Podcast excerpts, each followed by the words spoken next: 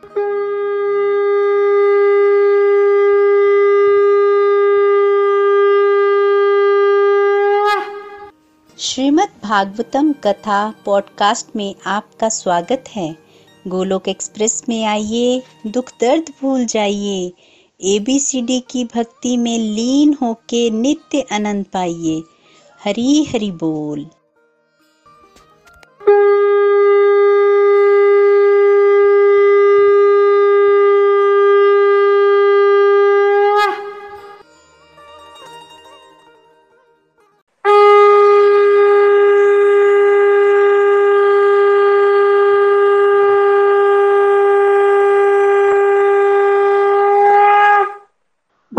भागवत भगवान की आरती की जय।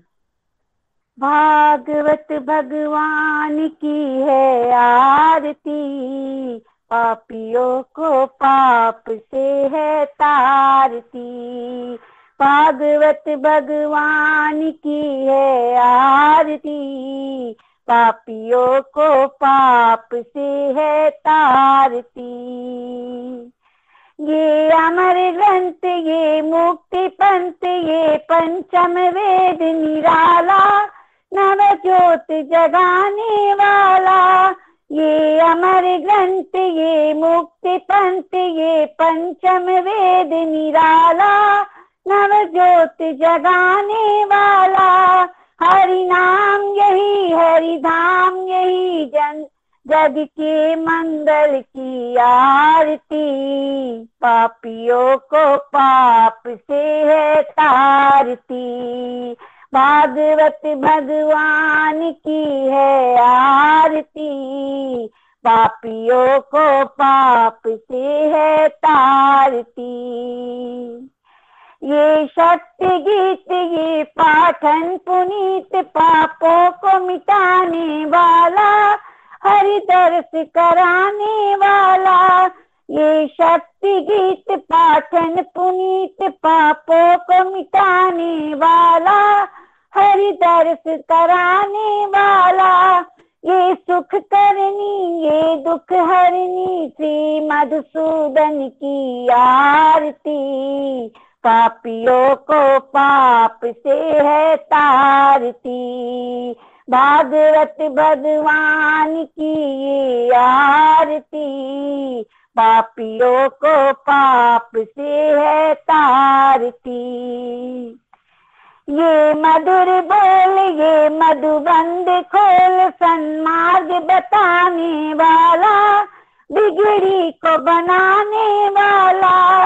ये मधुर बोल, ये मधुबंद खोल, सन्मार्ग बताने वाला, बिगड़ी को बनाने वाला। श्री राम यही घनश्याम यही, प्रभु की महिमा की आरती। पापियों को पाप से है तारती।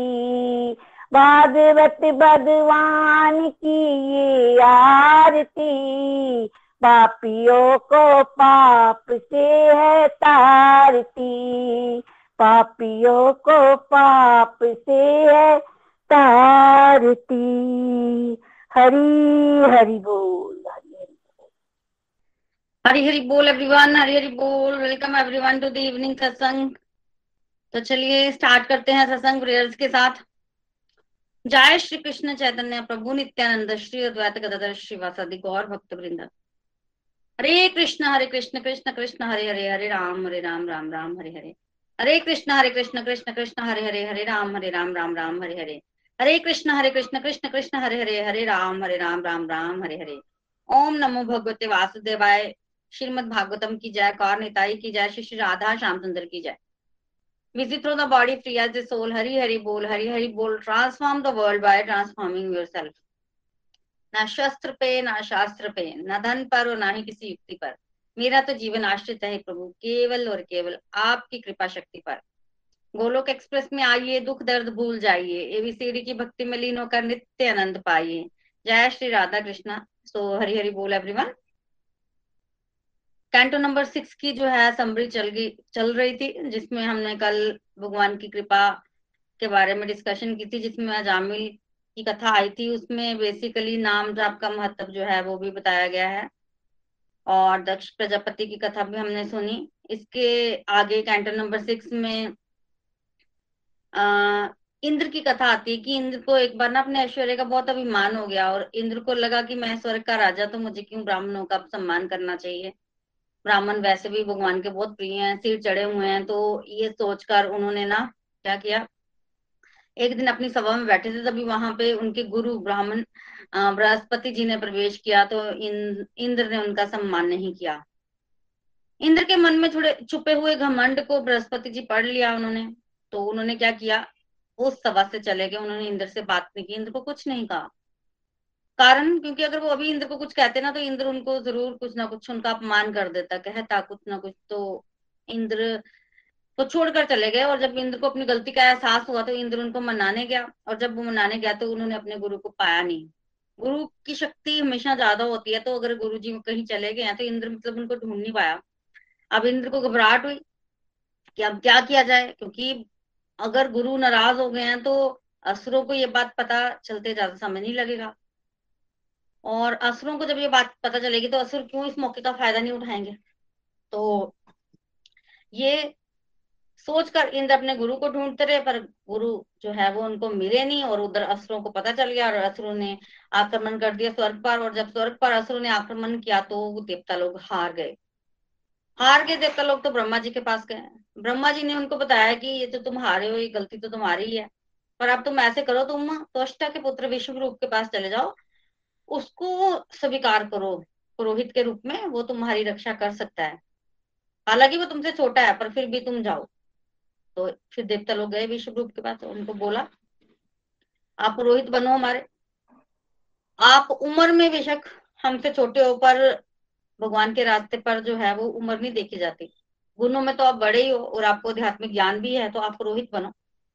तो विश्व रूप खुश हो गए, उन्होंने पुरोहित बनना स्वीकार कर लिया। उन्होंने इंद्र के लिए एक यज्ञ किया, जिसमें नारायण कवच जो है, वो इंद्र को प्रदान किया। तवष्टा के पुत्र विषभ रूप ने और उस नारायण कवच के प्रभाव से असुर और देवताओं के बीच जब युद्ध हुआ तो देवता लोग युद्ध जीत गए।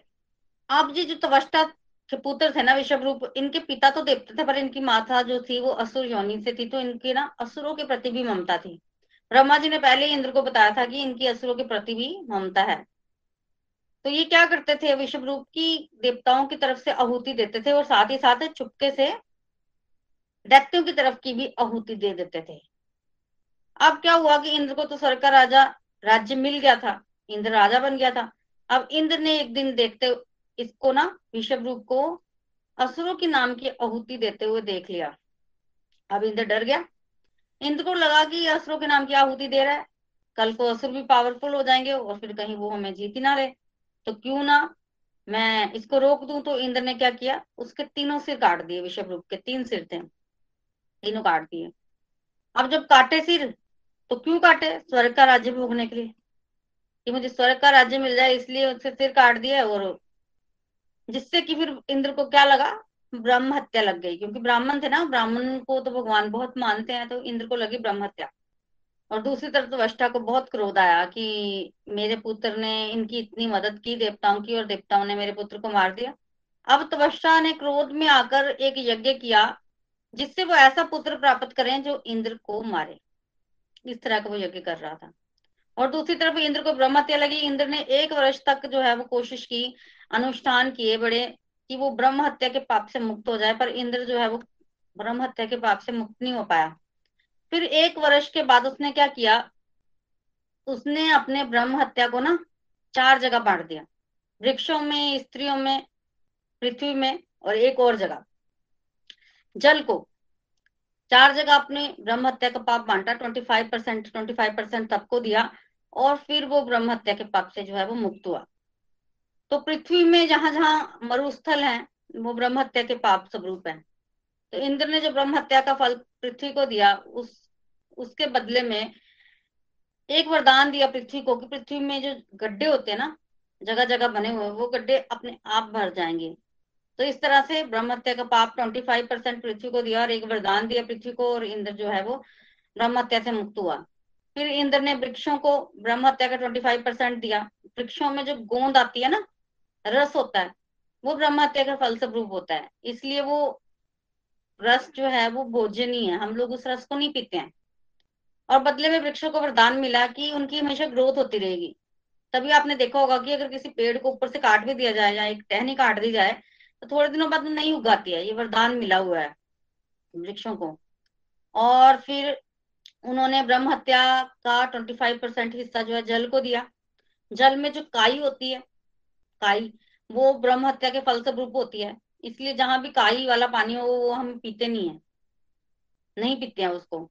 और फल स्वरूप जल को एक वरदान भी मिला, वो ये कि जल जिसमें भी मिक्स होगा, उसी का रूप ले लेगा। जैसे फॉर एग्ज़ाम्पल जल को दूध में मिक्स करते हैं तो फिर जल दूध ही बन जाता है, फिर वो दूध के भाव ही बिकता है। तो इस तरह से वो घन बढ़ा देता है। जहाँ मिक्स होता है, वैसा ही हो जाता है जल। उसी के साथ मिल जाता है।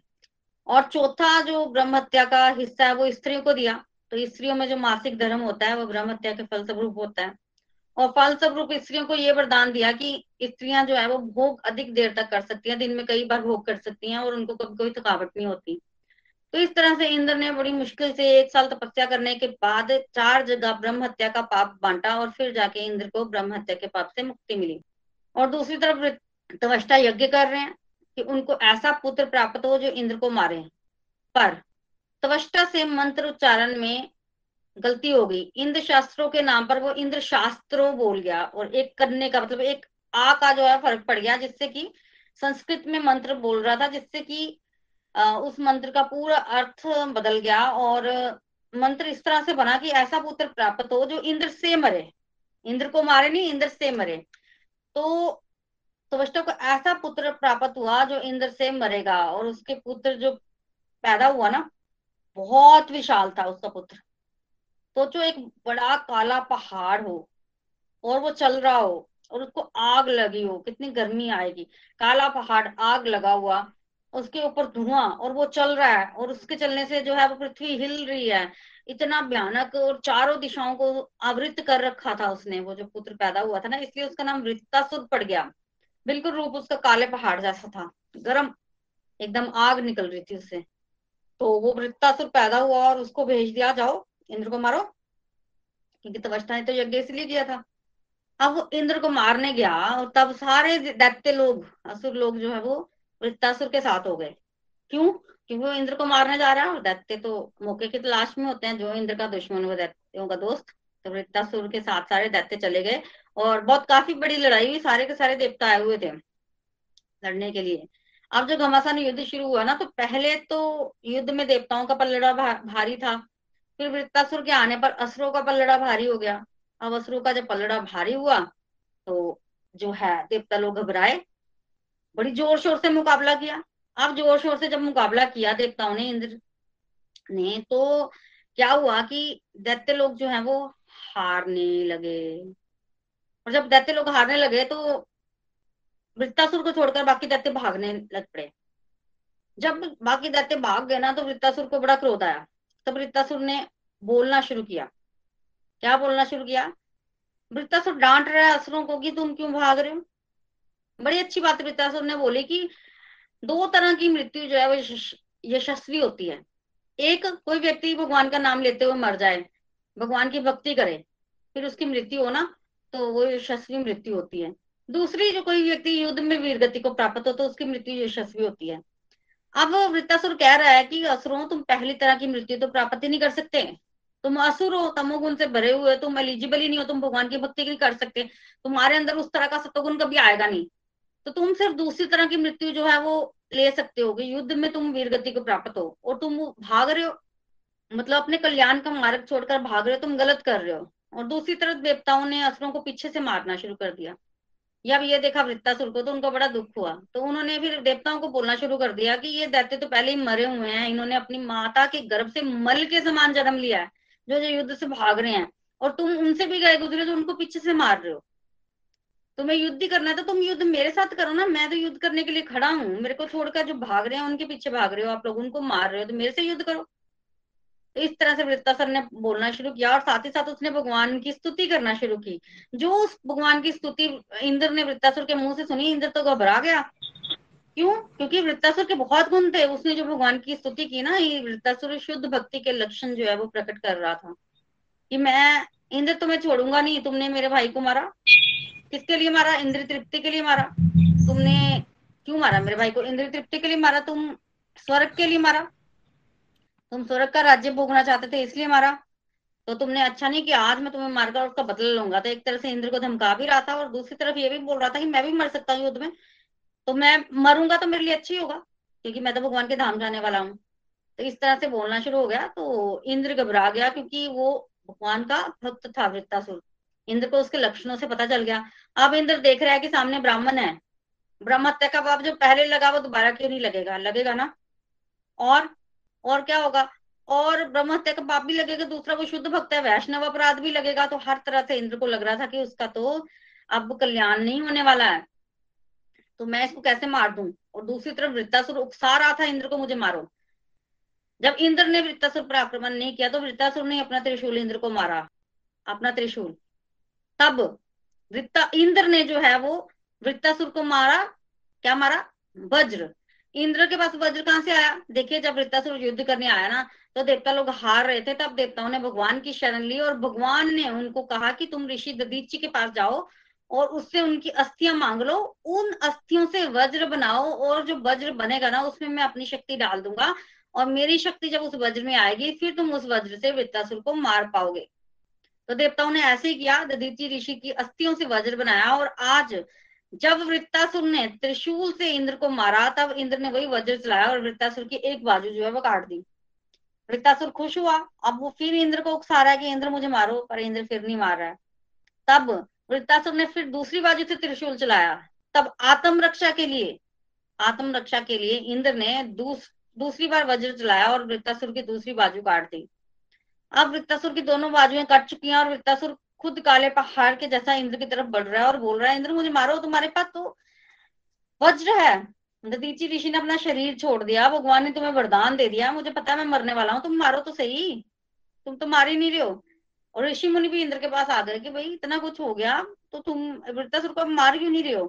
पर इंद्र घबरा रहा है क्योंकि उसको ब्रह्म हत्या लगेगी, इसलिए वो नहीं मार रहा वृत्तासुर को। तब ऋषि मुनियों ने बोला कि, हम लोग ना अशम में यज्ञ करेंगे।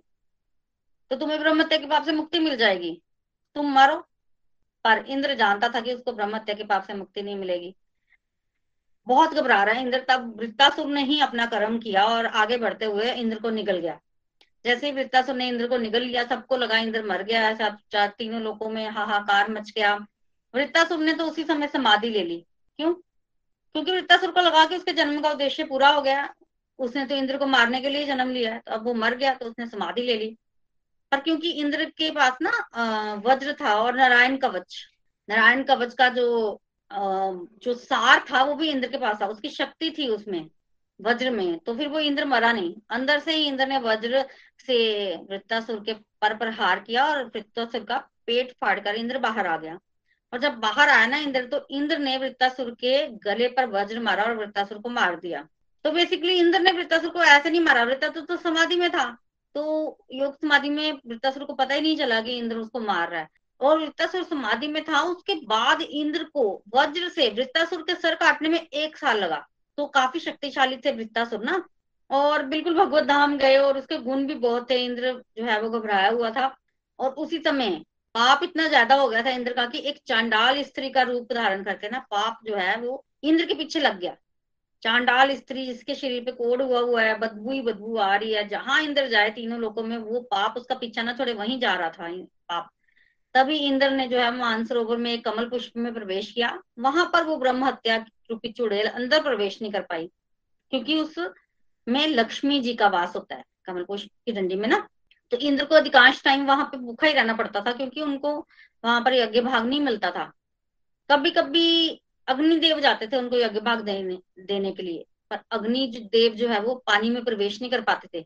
इंद्र बाहर आकर उनसे ग्रहण करते थे यज्ञ भागो और वो भी इंद्र बाहर तब आते थे जब चुड़ैल नहीं होती थी। तो चुड़ैल तो वही होती थी तो इंद्र अधिकांश टाइम भूखे ही रहते थे।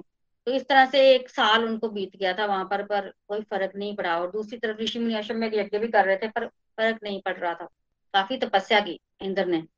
और फिर स्वर्ग का राज्य जो है उस उस उस पर कोई राजा नहीं था। उस समय जब इंद्र नहीं था, तब नहुष को स्वर्ग का राजा बनाया गया। नहुष को। नहुष को जब स्वर्ग का राजा बनाया गया तो नहुष जो है वो घमंड में आ गया। उसको लगा कि इंद्र की प्रॉपर्टी, उसकी प्रॉपर्टी, स्वर्ग, उसका अप्सराएँ उसकी और उससे गलती होगी उसको लगा कि इंद्र की पत्नी भी उसकी पत्नी। Indra is a post Indra post है। तो एक स्कूल का प्रिंसिपल है। मान लो प्रिंसिपल भी पोस्ट है। उस पर एक व्यक्ति है। वो अपनी पत्नी के साथ रहता है। अब प्रिंसिपल अगर बदल गया है तो दूसरा प्रिंसिपल आ गया है तो उसको एक प्रिंसिपल की पोस्ट और स्कूल की तो सारी चीज़ें फाइलें फुले मिल जाएँगी पर फैमिली पर दूसरे व्यक्ति का कोई अधिकार नहीं होता। तो नहुष ये भूल गया उसको लगा इंद्र की पत्नी भी उसकी पत्नी। तो उसने इंद्र की पत्नी शची देवी को बोलना शुरू किया कि तुम मेरे से विवाह करो। शची देवी को समझ नहीं आ रहा था उन, उन्होंने ऋषि मुनियों को बोला। तब ऋषि मुनियों ने कहा कि तुम इसको विवाह के लिए हाँ कर दो और कहो कि तुम आज ही मेरे को विवाह के लिए मेरे से विवाह करो। तुम पालकी में बैठ के और पालकी को सप्तऋषि ढो रहे हो। सप्त ऋषियों से पालकी उठवाओ और फिर तुम मेरे से विवाह करने आओ। ऋषि मुनियों ने ऐसे बोला शशि देवी को। शशि देवी ने यही चीज़ जाके नहुष को बोली। नहुष भी शशि देवी से विवाह करना चाहते थे, उन्होंने वैसे ही किया। उन्होंने सप्तऋषियों को बोला कि पालकी को उठाओ और खुद वो पालकी में सवार हो गया। अब नहुष को विवाह करने की बड़ी जल्दी थी तो उन्होंने सप्तऋषियों को बोला, जल्दी करो जल्दी करो जल्दी करो। इस तरह से बोलना शुरू किया तो सप्तऋषियों को क्रोध आ गया, उन्होंने श्राप दे दिया, तुम सांप बन जाओ। सांप बनने का श्राप दिया। तो रहु नहुष जो है वो सांप बन गए। तो बेसिकली नहुष एक ना छोटे बालक थे। इनकी जीवन को खतरा था और इनका विवाह हो जाता तो इनका जीवन बच सकता था। तो माता पार्वती ने इनके जीवन को बचाने के लिए इनको एकदम से बड़ा कर दिया था। तो इनकी शिक्षा वगैरह नहीं हुई थी। तो जब इनको श्राप मिला तो एक तरह से ये उन्होंने तपस्या की तो उस समय उनको जो भी नॉलेज नहीं मिली थी, वो उस समय उन्होंने उसको कवर किया।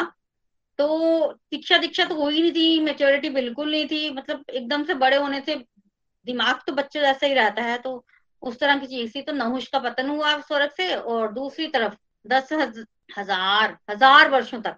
इंद्र ने जब तपस्या की, तब जाके इंद्र को जाके ब्रह्म हत्या के पाप से मुक्ति मिली और फिर जाके इंद्र ने अश्वमेघ यज्ञ किए और इंद्र को मुक्ति मिली और फिर इंद्र स्वर्ग का राजा बने। तो देखिए, इस यहाँ पर एक बहुत इंपॉर्टेंट लर्निंग जो है वो लेने की है, वो ये कि अगर कोई व्यक्ति जानबूझकर अपराध करता है तो उसको अपराध का फल बहुत ज़्यादा लगता है।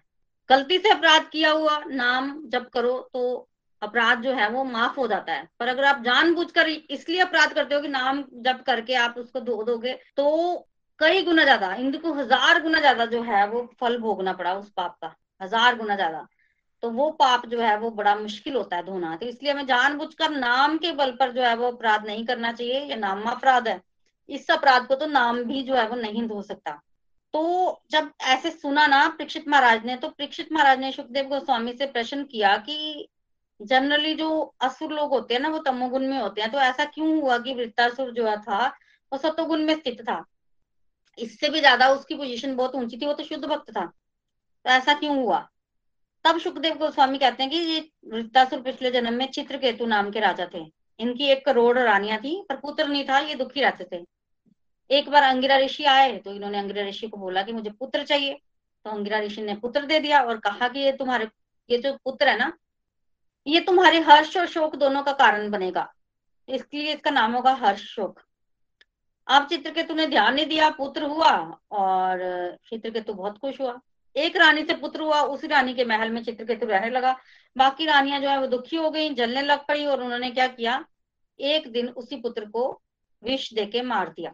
जब पुत्र मरा ना, उस समय चित्रकेतु की बुरी हालत हुई। तब अंगिरा ऋषि और नारद मुनि आए। तब अंगिरा ऋषि ने बताया कि तुम्हें तो मैंने पहले ही कहा था कि तुम्हारा जो पुत्र है, वो हर्ष और शोक दोनों का कारण बनेगा। तो अब जब तुम्हें उससे शोक मिल रहा है, तुम इतने दुखी क्यों हो रहे हो? पर बिल्कुल मरने जैसी हालत हो गई थी चित्रकेतु की। तब नारद मुनि ने ना उस जीवात्मा को वापिस लाया, पुत्र को जीवित कर दिया और पुत्र को कहा, तुम्हारे माता पिता रो रहे हैं, इनको जरा सांत्वना दो माता पिता बोलो। तब जीवात्मा बोली कि मैं क्यों इनको माता पिता बोलूँ? मैं तो बड़े जन्म हो चुके हैं। मैं कभी वृक्षों के शरीर में, कभी पशु पक्षियों के शरीर में कितनी बार तो मैं मनुष्य बना ये किस नाते से और किस जन्म के मेरे माता पिता है? किस नाते से मैं इनको माता पिता बोलू? मैं तो आत्मा हूँ, आत्मा के कौन से माता पिता ये मेरे माता पिता कैसे हुए? जब ये बोला, आत्मा ने तो फिर चित्रकेतु की आँखें खुली। अब वो आत्मा तो वापिस चलेगी वो वापिस उस शरीर में आना नहीं चाहती थी। चित्रकेतु की आँखें खुली फिर वो चित्रकेतु ने, नारद जी की आज्ञा से जो है वो भगवान संकर्षण का ध्यान किया, उनको भगवान के दर्शन हुए, उनको विद्याधर लोक की प्राप्ति हुई और भगवान के दर्शन भी हुए। फिर काफ़ी समय तक विद्याधर लोक की प्राप्ति हुई जो, वो चित्रकेतु उसका भोग करते रहे उस राज्य का। फिर एक दिन चित्रकेतु आकाश मार्ग से जा रहे थे, उन्होंने देखा कि शिव जी पार्वती जी को अपने गोद में लिए हुए, उनका आलिंगन करते हुए ऋषि मुनियों के साथ बैठे हैं। तब वो चित्रकेतु ने हंसकर शिव जी को थोड़ा सा मज़ाक कर दिया कि सामान्य लोग भी अपनी पत्नी को स्पर्श जो है वो एकांत में करते हैं, तुम भरी सभा में अपनी पत्नी को गोद में लिए बैठे हो। तो सभी ऋषि मुनि और भगवान शिव जी तो उस पर चुप रहे, पर पार्वती माता को क्रोध आ गया तो पार्वती माता ने उनको श्राप दे दिया कि तुम, तुम्हारी ऐसी दोस्त दृष्टि है तो तुम जाओ, धरती पर असुर बनो। तब चित्रकेतु आए और उन्होंने माता का श्राप स्वीकार किया और कहा कि माता, मुझे बेशक मैं असुरी बनू, पर मुझे अंतिम समय भगवान की याद आए। तो माता ने आशीर्वाद दिया कि अंतिम समय तुम्हें भगवान की याद अवश्य आएगी। तो जब माता ने श्राप दिया ना, उसी समय तवस्ता जो है वो यज्ञ कर रहे थे तो चित्रकेतु जब नीचे गिरे तो सीधा वृत्तासुर बन गए। और वृत्तासुर को अब इंद्र ने मार दिया। वही चित्रकेतु जो है वो अभी भगवान, वृत्तासुर बन के आए, वो भगवान के धाम वापिस गए। तो बेसिकली किया हुआ भजन कभी भी व्यर्थ नहीं जाता। कई बार व्यक्ति जो है वो भगवान की भक्ति करके आगे बढ़ा चढ़ा, चढ़ जाता है, पर उसका कोई एक पाप जो है वो पीछे रह जाता है तो भगवान फिर उसको, उसके पाप को ना कोई किसी श्राप के माध्यम से निकलवा देते हैं। और फिर व्यक्ति जो वो प्योर होकर सीधा भगवान के धाम चला जाता है। तो चित्रकेतु के साथ भी ऐसे ही हुआ। आज वो भगवान के धाम चला गया है और लास्ट दो जो चैप्टर था, उसमें पुंसवन व्रत की बात की है सुखदेव गोस्वामी ने। तो बेसिकली कश्यप ऋषि की वैसे तो बहुत सारी पत्नियाँ सत्रह पत्नियाँ हैं, पर दो उनकी पत्नी अदिति और अदिति। अदिति देव के पुत्र देवता दिति के पुत्र जो है वह राक्षस दानव। तो बेसिकली पिता एक ही है, राक्षस असुर और सुर, देवता लोग। ये आपस में भाई भाई हैं। माताओं की मनोवृत्ति के बदलने से बच्चों के स्वभाव में इतना अंतर पड़ गया। तो दिति को लगता था कि मेरे पुत्र हिरण्याक्ष हिरण्यकश्यपु को भगवान विष्णु ने इसलिए मारा है क्योंकि देवताओं ने उनको कहा। इसलिए मुझे ऐसा पुत्र मिलना चाहिए जो देवताओं को मारे, इंद्र को मारे। तो इसके लिए दिति ने अपने पति की बड़ी सेवा की। पति ने बोला कि तुम मुझसे कुछ मांग लो। तब दिति ने मांगा कि मुझे ऐसा पुत्र मिले जो इंद्र को मारे। तब कश्यप ऋषि को लगा कि अगर मैं डायरेक्टली दिति को बोलता हूँ कि तुम तपस्या करो तो ये मानेगी नहीं। इसलिए उन्होंने उनको पुंसवन व्रत बताया और कहा, एक साल तक अगर तुम इस व्रत को पालन करोगी तो तुम्हें ऐसा पुत्र प्राप्त होगा जो इंद्र को मारेगा। और अगर तुम इस व्रत का पालन करने से चूक गई तो ऐसा पुत्र प्राप्त होगा जो इंद्र का मित्र बनेगा।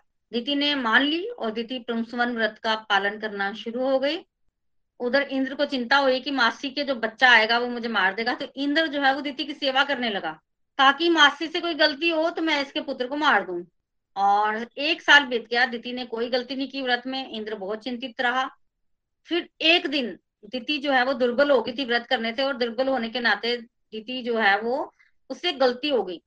रात को बिना पैर धोए सो गई और जब उसके व्रत में गलती हुई तब इंद्र जो है वो दिति माता के गर्भ में प्रवेश कर गए और उन्होंने उनके गर्भ के सात टुकड़े कर दिए सात। जब गर्भ के सात टुकड़े हुए ना तो गर्भ जो है वो मरा नहीं। दिति ने इतनी तपस्या की थी कि अब उसके गर्भ में ताकत आ गई थी। बच्चे मरे नहीं और वो सात टुकड़ों में सात शिशु बन गए। सात शिशु बन गए और सातों ने रोना शुरू कर दिया और इंद्र उनको बार बार बोले मत रो मत रो। बार बार मत रो मत रो बोलने के कारण उनका नाम मरुतगन पड़ गया। अब इंद्र घबरा गए, बच्चे रो रहे थे। तब इंद्र ने क्या किया? सात बच्चों को फिर से सात सात टुकड़े कर दिए। तो उनचास टुकड़े कर दिए। उनचास टुकड़े उनचास शिशुओं में बदल गए और फोर्टी नाइन मरुदगन बन गए। फोर्टी नाइन तब उन मरुदगनों ने बोला, क्योंकि अब कश्यप ऋषि के वचनों का प्रभाव था ना कि जो बच्चे पैदा होंगे, वो इंद्र के मित्र बनेंगे, अगर दिति से गलती हो गई। तो दिति से गलती हो गई। तो अब वो सारे इंद्र के मित्र बन गए। तब उन बच्चों ने कहा कि भाई, हमें क्यों मार रहे हो? हम तो तुम्हारे छोटे भाई हैं। इंद्र ने जब देखा कि मरुदगन तो मित्र की भाषा बोल रहे हैं तो इंद्र ने फिर उनको नहीं मारा और इंद्र और मरुदगन जो है वो दीति माता के गर्भ से बाहर आ गए।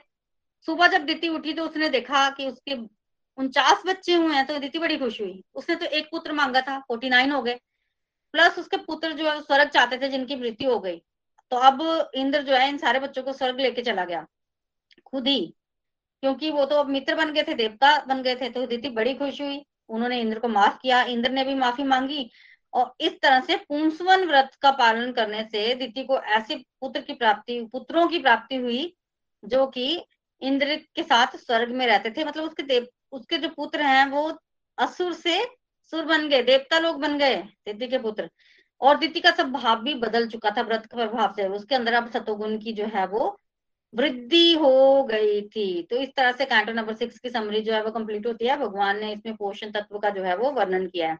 हरे कृष्ण हरे कृष्ण कृष्ण कृष्ण, हरे हरे हरे राम हरे राम राम राम, हरे हरे। सो हरी हरी बोल, आज हम ना कैंटो नंबर सिक्स पे ना कुछ एमसीक्यूज थे उन एमसीक्यूज को भी करेंगे। तो चलिए स्टार्ट करते हैं। आप भी एमसीक्यूज खोल सकते हैं। हरी हरी बोल। पहला प्रश्न, अजामिल जन्म से किस वर्ण का था? ऑप्शंस ब्राह्मण क्षत्रिय वैश्य शूद्र। तो इसका सही उत्तर है ब्राह्मण।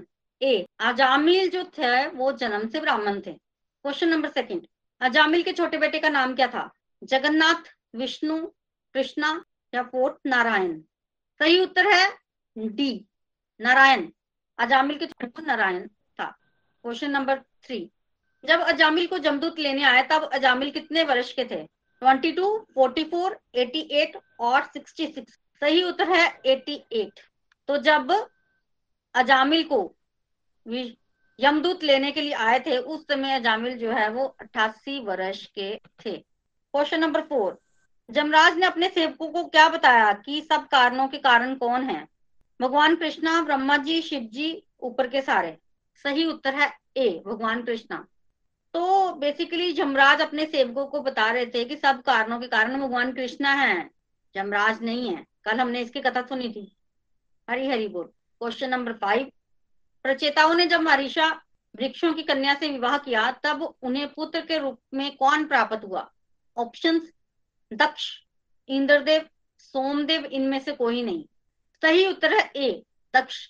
तो प्रचेताओं के पुत्र के रूप में दक्ष प्रजापति आए थे। वही दक्ष प्रजापति जो सती माता के पिता थे और जिनको भगवान शिव के अपमान करने के कारण बकरे का सिर प्राप्त हुआ था।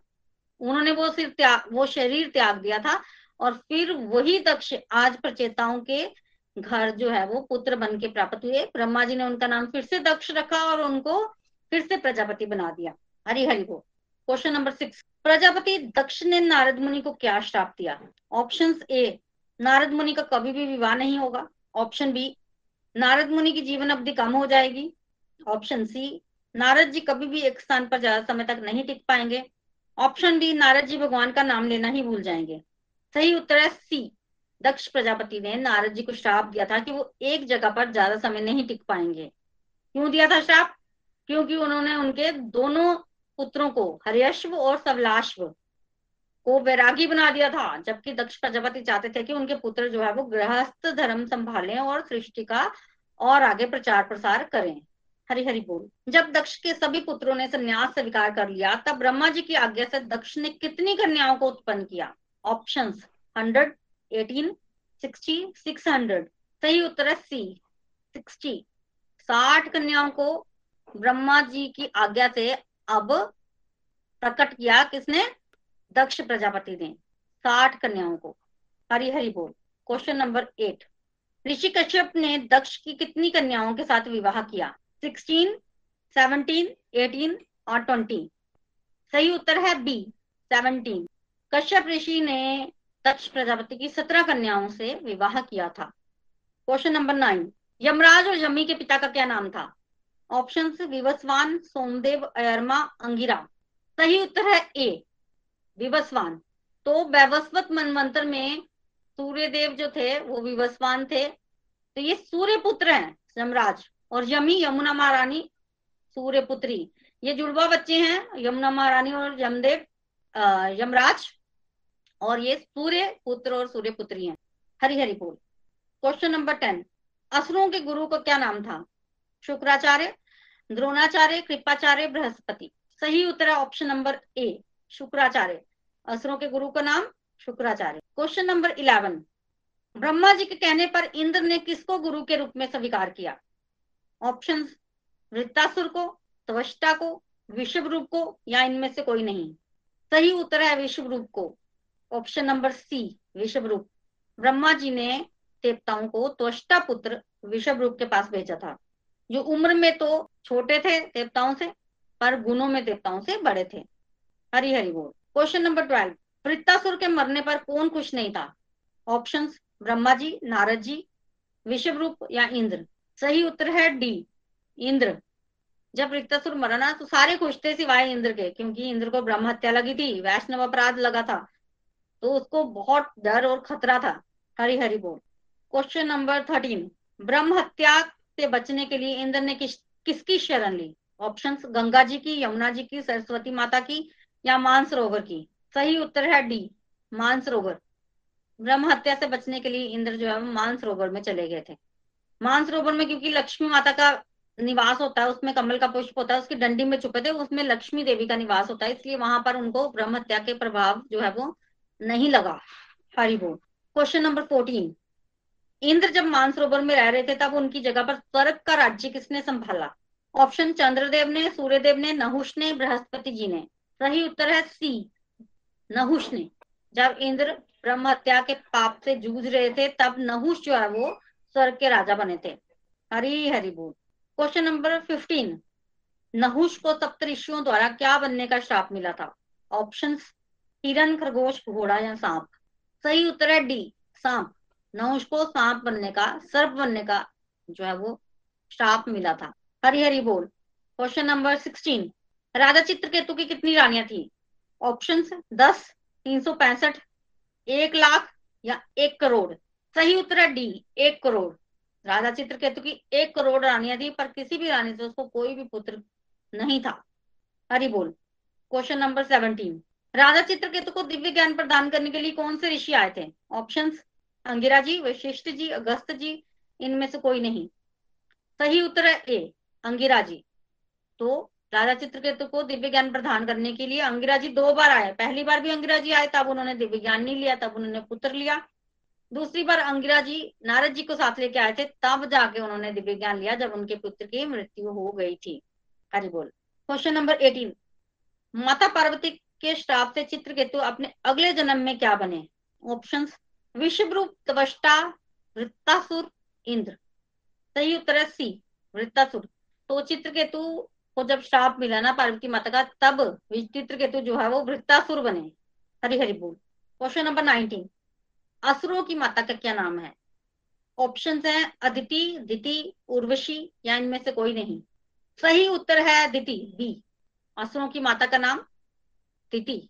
हरि बोल क्वेश्चन नंबर ट्वेंटी सही मौका देखकर दिति के गर्भ में प्रवेश करते हुए इंद्र ने गर्भ के कितने टुकड़े किए? Option seven twenty one one hundred one या फिर फोर्टी नाइन सही उत्तर है डी फोर्टी नाइन तो इंद्र ने गर्भ के फोर्टी नाइन, उनचास टुकड़े किए। पहले गर्भ के सात टुकड़े किए और उसके बाद उन सात टुकड़ों के भी आगे सात सात टुकड़े किए तो टोटल फोर्टी नाइन जो है वो बच्चे पैदा हुए, जिनको मरुतगन जो है वो बोला गया। हरी हरि बोल। हरे कृष्णा हरे कृष्णा, कृष्ण कृष्णा, हरे हरे। हरे राम हरे राम राम राम, हरे हरे। हरी हरि बोल। हरि बोल हरि बोल। श्रीमद भागवतम महापुराण की जय हो। भाभी एक बार वो अनाउंसमेंट भी कर देते हैं अगली बार की ना। आ, तो सेवंथ अप्रैल से हमारा ये जो भागवतम के टाइमिंग्स हैं और डेज़ चेंज हो रहे हैं। Seventh April onwards four thirty P हो जाएगा थर्सडे फ्राइडे को है ना? इसका नोट भी ग्रुप में आएगा चार पाँच बार बट जस्ट ऑफ़ अनाउंसिंग जब यहाँ पे फुल स्ट्रेंथ है। थैंक यू सो मच बहुत आनंद आया भाभी एंड एमसीक्यूज बड़े प्यारे थे उससे, और रिफ्लेक्शंस आती हैं। नितिन भैया, हरी बोल। हरी हरी बोल, हरी हरी बोल। Thank you so much Preeti ji. धन्यवाद। आज भी बड़ी अच्छी तरह से आपने इस चैप्टर को समराइज किया है, जो रिमेनिंग पोर्शन पिछले कल से रह गया था, और एमसीक्यूज भी करवा दिए। आज की जो कथाएँ थी, उसमें से भी बहुत सारी लर्निंग्स हम ले सकते हैं। कुछ मेन करेक्टर्स जैसे इंद्र जी का व्यवहार। ऑल्दो वो सतोगुण प्रधान है, लेकिन हमने देखा कि कैसे सतोगुण प्रधान होने के बावजूद भी, क्योंकि there is a tendency materialism को भोगने की टेंडेंसी है, और कैसे काम, क्रोध लोग उनके ऊपर हावी होता है। एरोगेंस आती है प्राइड आती है, और जब ये चीज़ें होती हैं तो कैसे उनका पतन होना शुरू हो जाता है। तो इससे लर्निंग ये मिलती है कि एक इंडिविजुअल के पास, जैसे हम सब लोगों के पास, रूप, धन, गुण या और अन्य बहुत सारी क्वालिटीज भगवान ने दी होती है। लेकिन उन क्वालिटीज का यदि हमें अभिमान, हमें अहंकार आ जाए तो हमारा पतन होते हुए भी समय नहीं लगेगा। इसलिए बहुत ध्यान रखना चाहिए हमें और हमेशा भगवान के कृतज्ञ रहना चाहिए कि, हे प्रभु आई एम वेरी थैंकफुल आपने मुझे ये बोलने की स्किल दी है, आपने मुझे ये रूप दिया, आपने मुझे अच्छा परिवार दिया है। क्योंकि अगर हम कृतज्ञ रहेंगे और भगवान को हमेशा याद रखते रहेंगे तो देर आर गुड चांसेस कि हम ईगो ट्रैप में नहीं जाएँगे और हम बच जाएँगे पतन से। अदरवाइज़ जैसे इंद्र जी के केस में देखा, उनके सिंहासन से उनका पतन हुआ असुरु ने उनके ऊपर विजय हासिल कर ली। दूसरी चीज़ हम क्या सीख सकते हैं? इन सब के साथ साथ हमें गुरु मेंटोर्स की डिसरिस्पेक्ट से बचना चाहिए, गुरु की जो वाणी है, उसको हमेशा हृदय में धारण करना चाहिए, उसको इग्नोर नहीं करना चाहिए। अगर हम उसको भी इग्नोर करते हैं that means we show disrespect to the guide और टू दी मेंटर तब भी हमारा नुकसान होने वाला है। ये भी कई बार हमने ये चीज़ देखी है कि आप डिवोशन में आगे बढ़ने की कोशिश करते हैं मन विचलित होता है कई बार लोग अलग अलग तरह से परेशान होते हैं तो भगवान के साथ जुड़ते हैं सत्संग से उनको फ़ायदा भी मिलता है और उनका मन भी शांत होना शुरू हो जाता है और जिस प्रॉब्लम्स में वो फंसे होते हैं उन प्रॉब्लम से भी बाहर निकल जाते हैं। बट जब वो बाहर निकल जाते हैं तो सडनली उनको ये लगना शुरू हो जाता है कि यार हाँ। अब निकल तो, तो अब डिवोशन करने का क्या फ़ायदा? या अब ये सत्संग सुनने का क्या फ़ायदा? तो फिर टेंडेंसी मटेरियल मटेरियलिज्म को भोग करने की है तो क्या करते हैं? डिवोशन को फिर साइड पे, गुरु की वाणी को फिर से साइड पे प्रायोरिटी पे नहीं रख पाते। और एक, जैसे वो कार में स्टपनी वाला एग्ज़ाम्पल हम हमेशा लेते हैं ना, कि यार स्टपनी का काम हो गया, अब ठीक है, उसको जब यूज़ कर लिया, इस्तेमाल कर लिया तो अब ठीक है अब खुद से अपनी मन मर्ज़ी से जीवन जियो। यहाँ अगर कोई ऐसा कर रहा है, करेगा तो उसके में उसको नुकसान होगा, ये भी बात हम इंद्र की बात से सीख सकते हैं कि उन्होंने अपने गुरु का कैसे डिसरिस्पेक्ट किया और बाद में उनको नुकसान भोगना पड़ा। साथ ही साथ दो करेक्टर्स जो इंद्र और वित्रासुर हैं, एक वैसे देखने में आसुरी असुर बन के आए हैं और दूसरे देवता बन के आए हैं, लेकिन भगवान की कृपा देखिए सब पे बराबर रहती है हमेशा। इससे बात समझ में आती है कि असुरों का भी उद्धार कर देते हैं भगवान, अगर वो राइटियस तरीके से अप्रोच करें। वित्रासुर की अप्रोच भगवान को पाना है वेर इंद्र की अप्रोच सिंहासन को पाना है। तो worldly desire versus spiritual desire के कंसेप्ट को यहाँ से हम सीख सकते हैं। कि अगर वर्ल्डली डिज़ायर है, और ये डिज़ायर हमें पता है, हमारे अंदर क्या चल रही है सी या फिर कृष्णा को जो हमारे अंदर परमात्मा रूप में हमारे साथ विराजमान है। अब अगर वर्ल्डली डिज़ायर होएगी तो बेसिकली हमारा एक तरह से डिमोशन होगा ना कि प्रमोशन। और अगर हमारी स्पिरिचुअल डिजायर्स होंगी तो वित्रासुर के केस में अगर हम देखें, वैसे वो मारा जा रहा है, लेकिन आध्यात्मिक तौर पे क्या हो रहा है, उसका उद्धार हो रहा है। साथ ही साथ हमने ये समझा, दो करेक्टर्स आज देखे, नाहुश और चित्रकेतु। ये दोनों भी कहीं ना कहीं भोग वृत्ति के साथ पीड़ित हैं। नहुष के केस में हमने समझा कि कैसे पर स्त्री पे नज़र गई, और ऐसा स्क्रिप्चर्स हमें बताते हैं, दूसरी पर स्त्री पर धन, पर भूमि। इसकी तरफ़ अगर किसी का ध्यान जा रहा है तो वो पतन का कारण बनेगा, वो व्यक्ति मटेरियल ट्रैप ट्रैप में फंस जाएगा। इसलिए एक इंडिविजुअल को हमेशा जो रिसोर्सेज उसको मिले हैं, उसमें खुश रहने की कोशिश करनी चाहिए और भगवान का कृतज्ञता महसूस करनी चाहिए। जहाँ हमारी नज़रें इधर उधर गई, फलाने के पास ये गाड़ी है, उसकी सैलरी इतनी है, उसने तो घर बड़ा अच्छा बनाया है। अरे यार, वो तो अभी यहाँ गोवा वोवा घूमने गए हुए हैं। और फेसबुक इसमें आज की डेट में पूरी हेल्प करता है हमारी। हम फेसबुक या सोशल मीडिया देखते हैं, वही पिक्चर हमारे माइंड में चलना शुरू हो जाती है। वी स्टार्ट कंपेयरिंग और बैठे बिठाए घर में क्लेश या फिर हमारी जो डिजायर्स हैं, वो स्पिरिचुअल से हटकर कहा हो जाती है? मटेरियलिज्म की तरफ़ हो जाती है। तो इससे बचना है। जहाँ हमारा ध्यान गया, हम नहुश की तरह हो जाएँगे और अल्टीमेटली हमारा भी नुकसान होने वाला है। चित्रकेतु के केस में अगेन इतनी सारी रानियाँ हैं, इतना भोग विलास है, लेकिन एक जगह सुई अटक गई है, बेटा चाहिए। अब संत महात्मा आए भी हैं सामने, ज्ञान भी दे सकते हैं, लेकिन उनसे भी क्या मांगा? उनसे भी अपनी मटीरियल डिज़ायर को फुलफिल करने की कोशिश की। अल्टीमेटली वो डिज़ायर फुलफिल हो गई तो क्या वो खुश हो गए? हमने देखा, नहीं खुश हो पाए। इसलिए खुशी कहाँ से मिलती है? खुशी वहाँ से मिलती है जहाँ भगवान है और खुशी हमारे अंदर है, ना कि मटेरियल चीज़ों में। मेरी अच्छी जॉब लग जाए, मेरे पास पैसे ज़्यादा हो, मेरा बच्चा हो या फिर मेरे बच्चे की शादी अच्छी जगह पर हो जाए या इस तरह की एक बहुत बड़ी लंबी लिस्ट हमें लगता है ये फुलफिल हो जाए, उसके बाद हमारा काम बन जाएगा बट रियलिटी ये नहीं है। इसका ये भी मतलब नहीं है कि वो चीज़ों को आप करोगे नहीं। आप करोगे उसे as a matter of duty but अंदर से आप हमेशा भगवान के साथ जुड़े रहोगे और ये सोचते रहोगे आप जिस वे में मुझे रखोगे, मैं उसमें खुश रहने की कोशिश करूँगा, मैं उसमें अपना भजन, कीर्तन करने की कोशिश करूँगा, तब हम बच सकते हैं। और फिर जब बच्चा मर जाता है और जब शोक में चले जाते हैं और वो शोक के बाद जब अंगीरा ऋषि और नारद मुनि जी आते हैं, तब वो ज्ञान रिसीव कर पाते हैं। लोग कहते हैं, दुख बुरे हैं। लेकिन आप इस स्टोरी से ये समझ सकते हैं, भाई, दुख आता है एक व्यक्ति के जीवन में, तब तो वो अंदर से हिलता है, तब तो वो सोच विचार करने के ऊपर मजबूर होता है और तब जाके वो फिर भगवान के रास्ते पर आगे बढ़ता है। वाइज कौन होगा लेकिन? वाइज वो होगा जो दुख की वेट ना करे टफ सर्कमस्टांसेस आने की वेट ना करे और ये जो स्क्रिप्चर्स कथाओं के माध्यम से हमें समझा रहे हैं, इसको जितना जल्दी हो सके इम्प्लीमेंट करने की कोशिश करें।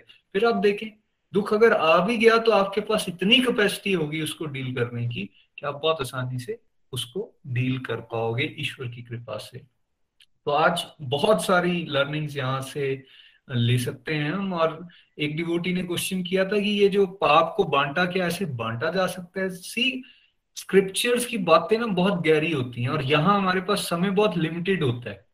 इस कथा के पीछे भी एक कथा है कि कैसे उनको गाइडेंस मिली और फिर कैसे उन्होंने उनको कन्विंस किया कि आपको बेनिफिट्स मिलेंगे और फिर बाद में उसको बांटा गया। तो उसमें हम इतनी डिटेल में नहीं जा पाते। अभी आपकी कोशिश ये होनी चाहिए कि रादर देन क्वेश्चनिंग की भागवतम या अन्य स्क्रिप्चर्स में क्या बताया गया है, कुछ चीज़ें हमारे को लॉजिक से समझ नहीं आएँगी। एटलीस्ट उसको कथा के रूप में सुनिए डाइजेस्ट करने की कोशिश कीजिए और जो लर्निंग्स यहाँ से प्रैक्टिकल लाइफ की मिलती है ना, उसको ज़्यादा अपनी लाइफ में उतारने की कोशिश कीजिए। फोकस उस तरफ़ होना चाहिए बिकॉज़ जहाँ हमें डाउट आ गया, जहाँ हमें ये लगना शुरू हो गया, ये कैसे हो सकता है, वो कैसे हो सकता है, वहाँ ना हमारा ध्यान हट के डिवोशन से क्वेश्चंस की तरफ़ चले जाएगा विच इज़ नॉट गुड तो मेरी एडवाइस यही है सभी डिवोटीज को कि जो प्रैक्टिकल लर्निंग्स मिलती हैं, उसको सीखने की कोशिश करें और बाकी कथा को कथा की तरह एंजॉय करें। Thank you so much Hari Hari बोल हरी हरी आइए अब चलते हैं रिव्यूज़ की तरफ़। हमारे साथ सबसे पहले नीलम जी हैं पठानकोट से। हरी हरी बोल नीलम जी। हरी हरी बोल। हरी हरी बोल एवरीवन मैं नीलम हाजिर पठानकोट से। आज का सेशन बहुत ही बढ़िया, बहुत खूब आनंद बरसा। प्रीति जी थैंक यू कल हमने सिक्स चैप्टर की कल भी समरी करी, आज भी समरी करी। कल हमने दक्ष प्रजापति और अजामिल जी की स्टोरी से ये समझा कि कैसे नाम जप के बल से अजामिल ने कैसे अपना उद्धार किया। और आज हमने वृत्रासुर का वृतांत समझा। कैसे इंद्र जो हैं आ, मतलब आ, को अभिमान हो जाता है अभिमान नहीं करना चाहिए। पहली लर्निंग जी मिलती है कि हमें अभिमान नहीं करना अभिमान करेंगे तो पतन हो जाएगा जैसे इंद्र का हुआ। ऐश्वर्य में लीन है और गुरु का अपमान कर बैठा और उसके बाद उनका पतन हुआ और उसके बाद वो ब्रह्मा जी की शरण में गए और ब्रह्मा जी ने उन्हें बताया कि कैसे विश्व रूप को अपना गुरु बना लो और उनसे गाइडेंस लो। गुरु की गाइडेंस की ज़रूरत होती है। हमें भी गुरु की गाइड मतलब गुरु की माननी है, गुरु को नहीं, गुरु की माननी है। और जैसे विश्व रूप के पास जाते हैं और उन्हें अनुनय विनय करते हैं और उन्हें अपना गुरु धारण कर लेती हैं और उनसे नारायण कवच मिल जाता है उन्हें और उसके एवज में वो राक्ष, राक्षसों पर पर पीछे पा लेते हैं। तो अगर गुरु के अनुसार, गुरु, जो गुरु की वाणी होती, गुरु की सेवा क्या होती है? जो गुरु कहते हैं उसके अनुसार चलना है। अगर हम उसके अनुसार चलेंगे तो हमें मतलब हम सही मार्ग पर हैं और हमारा हमेशा सक्सेस समय मिलेगी। जैसे कि इंद्र को मिली और इसके एवज में अगर एक बार अपमान किया था गुरु का और उनको पतन का सामना करना पड़ा था तो दूसरी बार जब उसने देखा कि विश्व रूप जो है आहुतियाँ डाल रहा है, देवताओं के प्रति तो डालता ही था, लेकिन छुप छुप कर राक्षसों के अस्त्रों के बार के प्रति भी कोई आहुति डाल लेता था तो फिर अपमान हो गया इंद्र से। फिर अब जो है विश्व रूप को के तीनों, तीन सिर होती है और तीनों सिरों काट देते और फिर इनके पिताजी को बड़ा गुस्सा आता है और उन्होंने इंद्र को मारने वाला एक यज्ञ किया जिसमें इंद्र को मारने वाला उनका बेटा हो। और फिर वृत्रासुर होता है, उनके घर में उनका बेटा, ठीक है, कि एक गलती हो जाती है, गलतियाँ हो जाती हैं यज्ञों में। और गलती हो जाने के कारण इंद्र से जो मरे, वो वाला बेटा जो है, उत्पन्न होता है, जिसका नाम वृत्रासुर रखा गया। और आज हमने वृत्रासुर का वृत्तांत समझा है। देखिए वृत्रासुर जो था, जैसे नितिन जी ने भी कहा, प्रीति जी ने भी कहा कि कैसे वृत्रासुर जो था पिछले जन्म में चित्र केतु चित्र केतु था और इनकी करोड़ पत्नियाँ थी और इतना ऐश्वर्य था, लेकिन फिर भी इनके घर में संतान नहीं थी। और इससे हमें ये लर्निंग मिली कि कोई ज़रूरी नहीं है, ऐश्वर्य हमारे पास है, हम सक्सेसफुल संसार में हैं तो हमें वो चीज़ मिल जाए जो हम चाहते हैं, है ना? हमारी डिज़ायर सारी की सारी पूरी नहीं होंगी, क्योंकि जहाँ पे हमें जो भी मिल रहा है, वो हमारे पिछले पिछले जन्मों का कार्मिक अकाउंट होता है, उसके हिसाब से हमें जहाँ मिलता है। लेकिन हम कई बार हाँ संत कृपा होती है तो उनसे हम मन की मान ले, मांग लेते हैं। हमें मांगनी चाहिए भक्ति, लेकिन हम मांग लेते हैं संसारी चीज़ें। तभी जहाँ कहा जाता है कि स्पिरिचुअल डिजायर्स करनी है मटेरियल डिजायर्स नहीं करनी है, क्योंकि चित्रकेतु ने भी क्या किया? मटेरियल डिज़ायर की और स्पिरिचुअल डिज़ायर नहीं की क्योंकि प्रायोरिटी ही उसके मन में बात ही नहीं थी कि बेटा हो। और उसके बाद अंगिरा जी ने जब देखा तो उन्हें बेटे का आशीर्वाद दे दिया और साथ में बता दिया कि जो हर्ष और शोक दोनों का कारण बनेगा और उसके बाद उनके घर में बेटा होता भी है, लेकिन थोड़ी देर के बाद प्रसंग में मैं नहीं जाऊँगी। कैसे विष दे देने के कारण, उनकी भी माताओं के विष दे देने के कारण उसकी मौत हो जाती है। और अंगिरा मतलब जो अंगिरा का प्रसाद था, जो बच्चा, वो मर जाता है। और चित्र केतु जो है, वो कैसे शोक में चले जाते हैं, बिल्कुल बिलाप करते हैं। फिर अंगिरा ऋषि आते हैं और अब वही पहले जो है ज्ञान देने आए थे, अंगिरा जी तो ज्ञान लेने नहीं लिया था, अब ज्ञान लेते हैं उनसे। और फिर वो बड़ी भक्ति करते हैं। नारद जी को भी लेके आते हैं। नारद जी का दीक्षा देने के कारण ये जो है, नाम जाप करते हैं और उसके कारण विद्याधर लोक की प्राप्ति होती है और उसके बाद ये जो है संकर्षण भगवान के इनको दर्शन भी होते हैं। जब हम भगवान की भक्ति करते हैं तो भगवान की कृपा हम पर होती है, जैसे चित्र केतु पर हुई और उसके बाद मतलब दूसरी लर्निंग जहाँ से हमें ये मिली कि कैसे इनको मतलब पार्वती माँ का श्राप मिला और वृत्रासुर जी बन जाते हैं और ये जो तवष्टा जो है, वो कर रहे होते हैं यज्ञ और उसमें ये यज्ञ से उत्पन्न होते हैं। और इधर पाप जो है, लगता है ब्रह्म हत्या का पाप इंद्र को, और इंद्र जो है, वो चार हिस्सों में जैसे अभी बताया कि चार हिस्सों में बांट देते हैं उस पाप को पाप से उनको आ, मुक्त नहीं हो पाते। एक साल लग जाता है और उसके बाद भी इनको चार हिस्सों में पृथ्वी को जल को वृक्षों को और स्त्रियों को जो पाप बांटना पड़ता है twenty five twenty five percent सभी को बांटते हैं और ब्रह्म हत्या के पाप से जो मुक्त होते हैं। लेकिन दूसरी तरफ़ अब वृत्रासुर आता है और फिर जो लोग हार जाते हैं तो फिर नारायण की शरण में जाते हैं और नारायण से वरदान मिलता है। नारायण भगवान बड़े खुश होते हैं कि बहुत प्रेयर करते हैं और नारायण भगवान इतने खुश होते हैं वो सोचते हैं कि अब शुद्ध भक्ति इंद्र मांगेगा, लेकिन इंद्र ने क्या मांगा? भक्ति हमने करनी चाहिए। शुद्ध भक्ति की प्राप्ति के लिए भगवान का नाम लेना चाहिए, लेकिन इंद्र ने मांगा कि मुझे वृत्रासुर को मतलब मारना है, मैंने सेंस ग्रेटिफिकेशन करनी है, वृत्रासुर को कैसे मारूं? वो हल मांगते हैं तो फिर भगवान जो है उन्हें कहते हैं कि तुम ददीची ऋषि के पास जाओ और उनकी हड्डियों से जो उनको कहो कि शरीर का त्याग करके हड्डियाँ दें और उससे तुम वज्र बनाओ और उसमें मैं शक्ति पूरी करूँगा और उसके बाद उस वज्र से तुम वृत्रासुर को मार सकोगे। दूसरी तरफ़ ऐसे ही होता है और जब वृत्रासुर के पास आते हैं और वृत्रासुर जो है, वो जब वो युद्ध के मैदान में आता है और इतने ज़बरदस्त युद्ध करते हैं, क्योंकि इनके पास सब अस्त्र आ चुका हुआ है तो जब इतनी ज़बरदस्त युद्ध करते हैं तो जो राक्षस है, वो भाग जाते हैं। जहाँ से वृत्रासुर समझा रहा है राक्षसों को कि उद्धार होता है व्यक्ति का दो तरह से, अगर वो मतलब दो तरह से उद्धार हो सकता है, एक तो भक्ति करे, जोग साधना, बल से अपने आप को साधे, और दूसरी तरह से युद्ध के मैदान से भागे नहीं। पहली तरह से तो हम कर नहीं सकते, इसलिए आप लोग युद्ध के मैदान में लड़ाई करो और मरो। मरोगे तो तुम सीधे स्वर्ग में जाओगे। तो मतलब दूसरी, उसी समय क्या होता है कि ये जो देवता होते हैं ना, भाग रहे राक्षसों को मार रहे होते हैं तो वे वृत्रासुर जहाँ पे उनको तो छोड़ता है, देवताओं को लान तान डालता है कि आप लोग क्या कर रहे हो? मैं जहाँ खड़ा हूँ, उनके पीछे क्यों जा रहे हो जो भाग रहे हैं? जिनके पास कोई अस्तर नहीं है, उनके, उनसे क्यों लड़ाई कर रहे हो? इस तरह से जहाँ पे इंद्र देखते हैं कि ये तो भगवान का शुद्ध भक्त है इसे इसे तो सब कुछ पता है तो वो उसे मारने को, के लिए डरता है। उसे मारता नहीं है। और उकसा रहा है वृत्रासुर क्योंकि वृत्रासुर को पता है, वो मरना चाहता है। और उसे पता है कि अगर मुझे जो मार देगा, अभी तो मैं भगवान के साथ मिलाप करूँगा, मैं शरीर तो है नहीं, मैं तो आत्मा हूँ। वो आत्मा लेवल पे सोच रहा है कि मेरी मुक्ति हो जाएगी, मैं भगवान के धाम में जाऊँगा। क्योंकि उसने जब शाप मिला था ना माँ पार्वती से तो उसने पार्वती माँ से जी कहा था, क्या कहा था? उन्होंने कहा था कि लास्ट समय में मुझे भगवान ज़रूर जाता है। तो अब लास्ट समय उनका आ गया, उन्हें उसे पता है कि राजा इंद्र जो है, देवराज इंद्र जो है, वो दधीची ऋषि की हड्डियों से बनाया हुआ वज्र लेकर आए हैं, जिसमें भगवान की शक्ति पूरी है, और इससे मेरे को मारेगा जी। उसे पता है और उसको जल्दी है मरने की। और फिर वो कह रहा है कि मुझे मारो। जब नहीं, उकसा रहा है ना, जब इंद्र नहीं मार रहा तो वो आगे आके उसको त्रिशूल मारता है, कभी कुछ मारता है। तो फिर अपने बचाव के अवज में इंद्र उसकी बाजुएँ काटता है और अंत में जो है, वो जो है, मुँह खुल के जब आता है तो इंद्र उसके अंदर चला जाता है। उसे वृत्रासुर सोचता है कि ये तो अब मेरा मिशन तो खत्म हो गया, क्योंकि मुझे, मेरे पिता ने यज्ञ से इसलिए लिया था कि मैं इंद्र को मारू। इंद्र तो मर गया अब।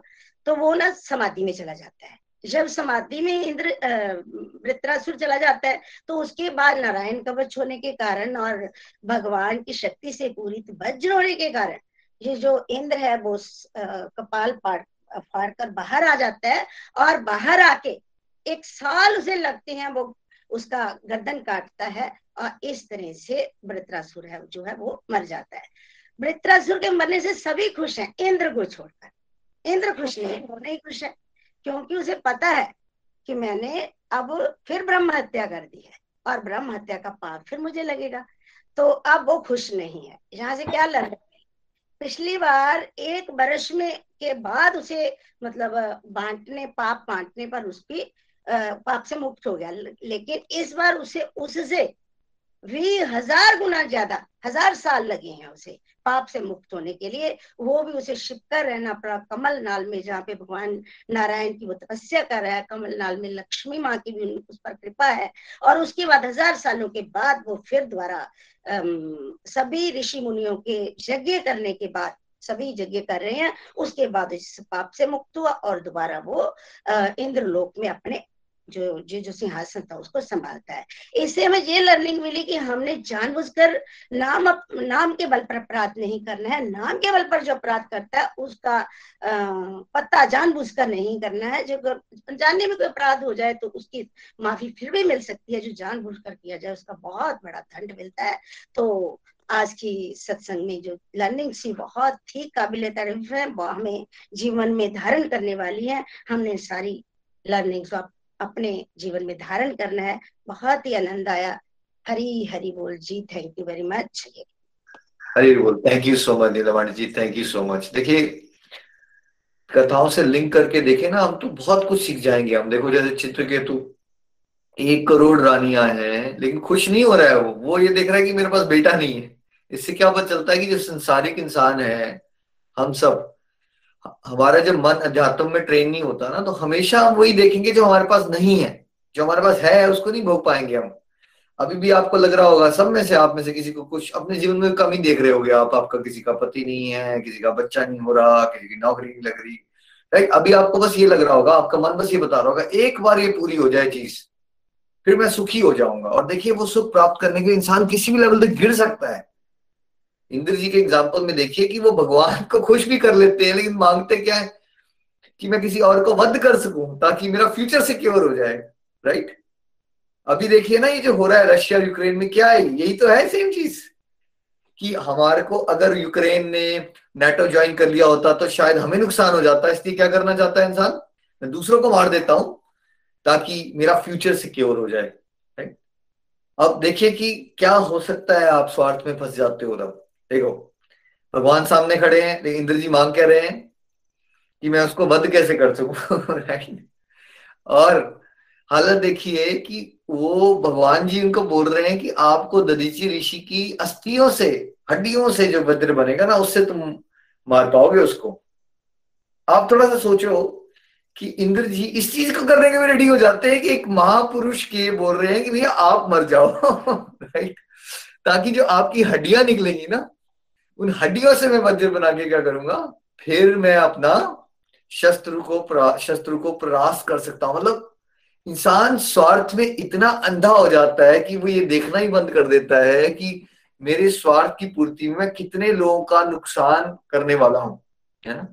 तो ये हमेशा हमें ध्यान से, हमें, है ना, कथा को वैसे नहीं लेना है कि ये कैसे हो गया, दस करोड़, इसकी एक करोड़ रानियाँ कैसे थी, एक करोड़ रानियाँ कैसे हो सकती है, इसके बच्चे इतने सारे हैं अब इस तरह से समझने की कोशिश हो भ्रमित हो जाओगे आप लोग राइट बिकॉज़ अभी हम यहाँ पे देख रहे हैं कि भैया शादी है तो एक या दो या तीन मतलब बहुत ज़्यादा हो गया तो बच्चे एक या दो या तीन तो इस, ये बातें ना हजम नहीं हो पाती है लॉजिकल लेवल पे। आपने इसकी मीनिंग्स को लर्निंग्स को पकड़ने की कोशिश करनी है। क्या समझाया जा रहा है इसमें, है ना? कैसे हम अपने माया में आके स्वार्थी होते हैं? कैसे हम भगवान हमारे सामने या अगर संत भी हमारे सामने आ जाए तो मांगते क्या है हम? हम मांगते संसारिक चीज़ें और उसी में फंसे रहते हैं। और देखिए विचित्र केतु के साथ उसने बेटा चाहा, और जब बोला गया कि ये तुम्हारे शोक का और हर्ष का कारण होगा तो उसको याद क्या रहा? किसका कारण होगा ये मेरे? ये मेरे हर्ष के कारण होगा। यानी कि हम जब संसारिक जीवन में खो जाते हैं, अपनी सुख सुविधाओं में तो क्या हम रेडी रहते हैं कि हमारे को अभी झटका लगने वाला है बहुत ज़ोर ज़बरदस्त तरह से? हमने वो पूरी बात नहीं सुनी होती। ना हमने समझी होती है कि सुख के बाद क्या आने वाला है, सुख के बाद दुख आने वाला है, उसके लिए कोई तैयार नहीं है। लाइक ऋषि जी बता के गए हैं, तेरे को बेटा हर्ष मिलेगा लेकिन शोक भी मिलेगा? नाम भी बेटे का हर्ष शोक रख दिया। लेकिन फिर भी हम ऐसे शौक में जाते हैं, जब हमें दुख आता है तो। वही बेटा था, उसको लग रहा था कि मुझे बेटा मिल जाए तो मैं सुखी हो जाऊँगा, लेकिन लेकिन बाद में वही बेटे से और दुखी हो गया, वो उतना दुखी तो वो पहले भी नहीं था। लेकिन कैसे दुख जो है, वो किसी को दिव्य ज्ञान लेने के लिए प्रेरित कर सकता है। इसलिए दुख बुरा नहीं होता शास्त्र के अनुसार, है ना? तो बहुत सारी लर्निंग ले सकते हो आप। थैंक यू प्रीति भाभी हरी हरी बोल and thank you Neelam ji. चलिए अब तृष्णिका जी के पास चलते हैं हम। हरी बोल। हरी हरी बोल, हरी हरी बोल। हरे कृष्ण एवरीवन मेरा नाम कृष्णिका घोष है और मैं वेस्ट बंगाल से बिलोंग करती हूँ। श्रीमद् भागवत महापुराण की जय। प्रीति जी को शत शत नमन। इतनी प्यारी कथा उनकी श्रीमुख से सुन के बस आनंद ही आ जाते हैं और मेरे गुरुओं को प्रणाम। नीलम आंटी जी ने इतनी प्यारी लर्निंग्स दी, बहुत बहुत बहुत आनंद आया। तो मैं क्या बोलूँ जो मेरी लर्निंग्स बनी है, मैं वो आप सबके साथ शेयर करती हूँ। देखिए, पहले मैंने सीखा यहाँ गुरु की रेस्पेक्ट करना। जब गुरु बृहस्पति आए थे तो देवराज इंद्र ने उनका डिसरेस्पेक्ट किया, है ना? तो इस वजह से उनको क्या हुआ, देखिए, कितना कुछ हो गया। तो ये कथाएँ हमें बहुत बहुत इम्पोर्टेंट सीख देते हैं, बहुत कुछ सिखाते हैं। हमें बिल्कुल भी यहाँ पर डाउट पे नहीं जानी है, सिर्फ़ और सिर्फ़ लर्निंग्स पे ध्यान देनी है। क्योंकि अगर देवराज इंद्र ने ऐसा ना किया होता तो इतनी सारी दिक्कतें, परेशानी उनके साथ नहीं होती, है ना? तो हमेशा गुरु की रेस्पेक्ट करनी चाहिए। भगवान इन्हीं कथाओं में से हमें सिखाते हैं, वो हमें इन स्टोरीज के माध्यम से सिखा रहे हैं कि तुम ये गलती मत करना। सेकंड मेरी लर्निंग्स बनी कि जो इंद्र है, वो हमेशा मटेरियल इच्छाओं के पीछे भागता है और उसके लिए उसको जितना कुछ भी करना पड़ता है, वो कर देता है। अभी अभी जैसे निखिल भैया ने कहा ना कि ऋषि की हड्डी से उसने अस्त्र बनाना बनाया वृत्ताशुट की खत्म करने के लिए। तो मतलब उसको मटेरियल डिज़ायर उसके लिए इतना इम्पोर्टेंट है कि वो कुछ हद तक भी जा सकता है। तो यहाँ पर भी भगवान हमें सिखा रहे हैं कि हमें ऐसा बिल्कुल भी नहीं करनी चाहिए। और थर्ड देखिए, मुझे वृत्तासुर की कैरेक्टर बहुत अच्छी लगी। वो आसुर असुर है, तमोगुण में है ले सॉरी सात्विक गुण में है, असुर होके भी सात्विक गुण में है और उसको भगवान की प्राप्ति हो जाती बेसिकली हम युद्ध क्यों करते हैं? हम युद्ध करते हैं जीतने के लिए, है ना? हमारे अंदर से इच्छा होती कि हम युद्ध को जीत जीते। लेकिन वृत्यासुर उसने युद्ध को हार के, उसने भगवान को प्राप्त कर लिया और इंद्र जो है, उसने युद्ध को जीत के भी उसको ब्रह्म हत्या का पाप लगा। यहाँ पर भी हमें सीख लेनी चाहिए कि हारना जो है, दुख जो है वो हमारे लिए बहुत बहुत ही ब्यूटीफुल लर्निंग्स का काम करते हैं। वो हमें भगवान की और नज़दीक लेके जाते हैं। तो जो चित्रकेतु है जो वृत्तासुर के पूर्व पूर्व जन्म थे तो वहाँ पर मैंने सीखा कि जो महात्मा नारद मुनि और अंगिरा ऋषि आए तो उन्होंने पहले क्या मांगा? मेटेरियल डिज़ायर की। उनके पास इतना कुछ था, फिर भी उन्होंने क्या बेटा मांगा ना? जो है, हम कभी उसको नहीं देखते। जो नहीं है, हम तो हमने क्या देखा? चित्रकेतु के पास करोड़ों रानियाँ थी, इतना कुछ था, लेकिन बेटा नहीं था। बस उसके पीछे ही उन्होंने क्या क्या बर्बाद कर दिया। महात्मा खुद चल के उनको दिव्य ज्ञान देने के लिए आए। फिर भी उन्होंने नहीं लिया। उन्होंने उनको लौटा दिया और बदले में मेटेरियल डिज़ायर कर बैठे। लेकिन भगवान जो है ना, वो बड़े कृपालु होते वो अपने भक्त को कभी भी भटकने नहीं देते वो चाहे डंडा मार के हो, कान खींच के हो, दुख से हो, किसी भी तरीके से वो सीधे रास्ते ले ही आता है तो राजा चित्रकेतु को उन्होंने क्या किया? वो फिर से नारद मुनि और अंगिरा ऋषि आए और उनको सही ज्ञान दिया। दिव्य ज्ञान दिया और वो भगवान को प्राप्त हो गए। तो आज की जो लर्निंग है बहुत बहुत कुछ सिखाते हैं और इन स्टोरीज के माध्यम से भगवान जी हमें ब्यूटीफुल लर्निंग्स दे रहे हैं, हमें सिखा रहे हैं कि हमें ब्रह्म हत्या, ये नाम अपराध। एक और जो लास्ट में लर्निंग्स बनी जो प्रीति जी ने सिखाया, बताया कि नाम के बल बल पर कभी कोई अपराध हमें नहीं करनी चाहिए। हम सोच रहे कि मेरे पास तो नाम है, चलो मैं ये कर लेती हूँ, फिर मैं नाम जाप कर लूँगी और उनसे मैं मुक्त हो जाऊँगी। लेकिन ऐसा हमें नहीं करनी चाहिए। हमें न, हमें जानबूझ के अपराध नहीं करनी चाहिए। अगर गलती से हो जाए उसके लिए माफ़ी मांगो लेकिन कभी भी हमें नाम बल पर कोई अपराध नहीं करनी चाहिए। तो आज की मेरी लर्निंग इतनी ही बड़ी thank you so much Hari Hari बोल Hari Hari thank you so much Drishtika ji. बहुत प्यारी लर्निंग्स आपकी बन रही है और ऐसा लग रहा है आप कथा को खूब इंजॉय कर रहे हो। देखिए समझ नहीं भी आए ना किसी को। बस इंजॉय किया करो। मन शांत हो रहा है सबका भगवान की बातों में मन खो रहा है, कोई ना कोई स्टोरी से। आपका संसारिक जो सोच चलती है ना, उससे आपका मन जो है, वो दिव्य कथाओं में जा रहा है। सबसे इंपॉर्टेंट ये है। तो अब हम प्रेयर सेगमेंट की तरफ़ जाएँगे। अनीता जी, हरी हरी बोल। हरी हरी बोल। जय श्री कृष्ण एवरीवन आज सबसे पहले प्रेयर्स के लिए नीतू शर्मा जी ने आल गोलोकियंस उनकी फैमिली और फ्रेंड्स की स्पिरिचुअल हेल्थ के लिए प्रेयर के लिए कहा है। आशा जोशी जी की स्पिरिचुअल और फ़िज़िकल हेल्थ के लिए और उनके ग्रैंड सन की मेंटल हेल्थ के लिए प्रेयर के लिए कहा है। श्री रंगन जी ने अपनी मॉम की फ़िज़िकल हेल्थ के लिए प्रेयर के लिए कहा है। रंजू जोशी जी ने अपनी फैमिली की प्रेमा भक्ति के लिए प्रेयर के लिए कहा है। रोशनी कुमारी जी ने अपनी कंप्लीट हेल्थ और हैप्पीनेस के लिए, विजय वाराणसी जी की फैमिली की स्पिरिचुअल हेल्थ के लिए प्रेयर करनी है।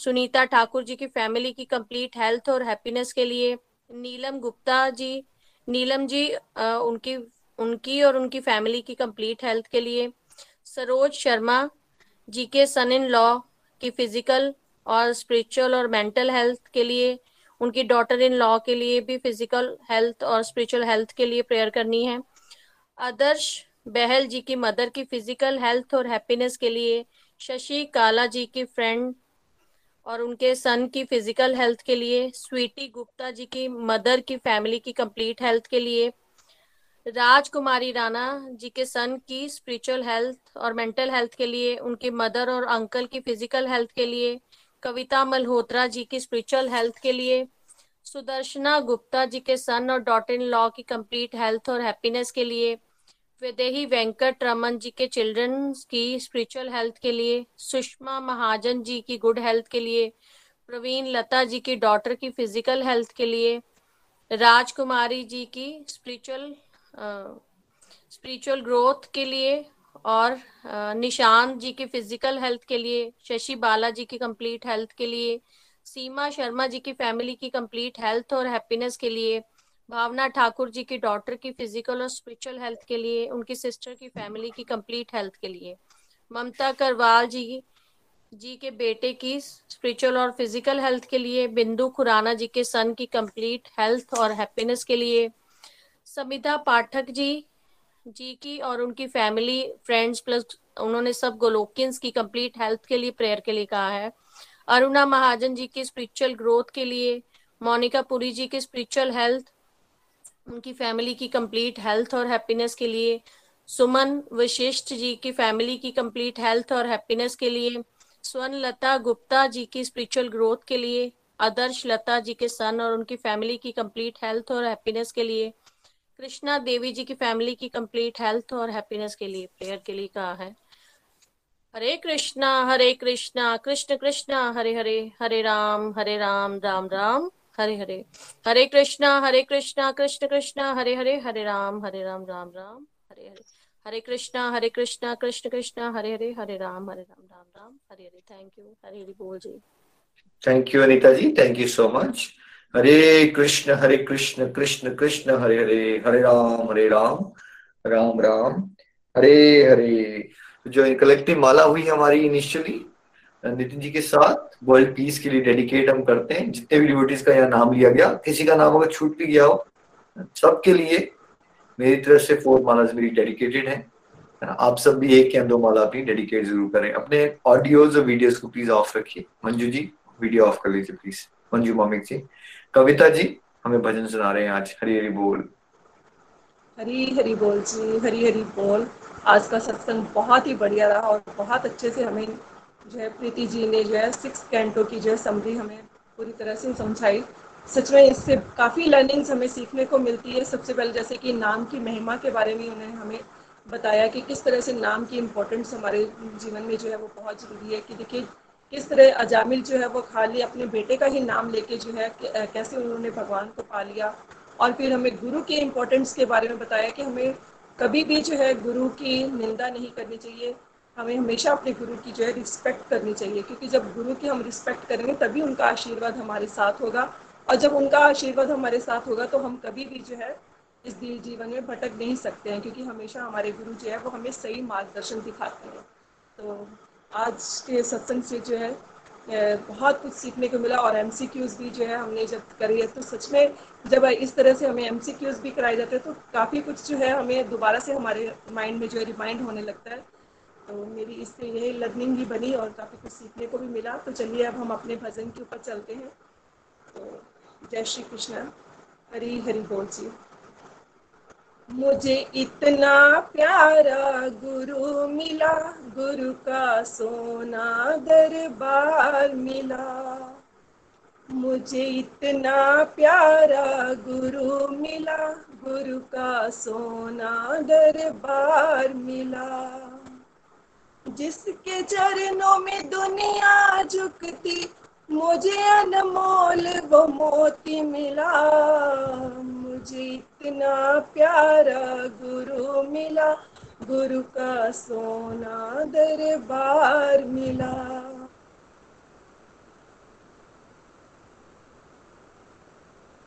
ढूंढा गुरु से कोई अनमोल नहीं गुरु से बढ़ के इस दुनिया में दूज कोई सौगात नहीं।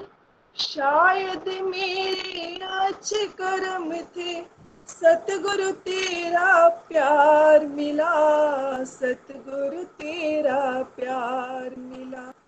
मुझे इतना प्यारा गुरु मिला, गुरु का सोना दरबार मिला। मुझे इतना प्यारा गुरु मिला, गुरु का सोना दरबार मिला।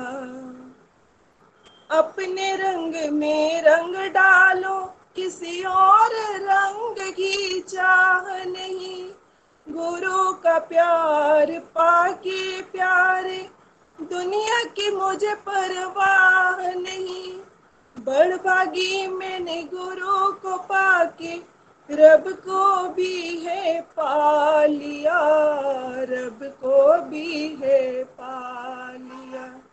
मुझे इतना प्यारा गुरु मिला, गुरु का सोना दरबार मिला।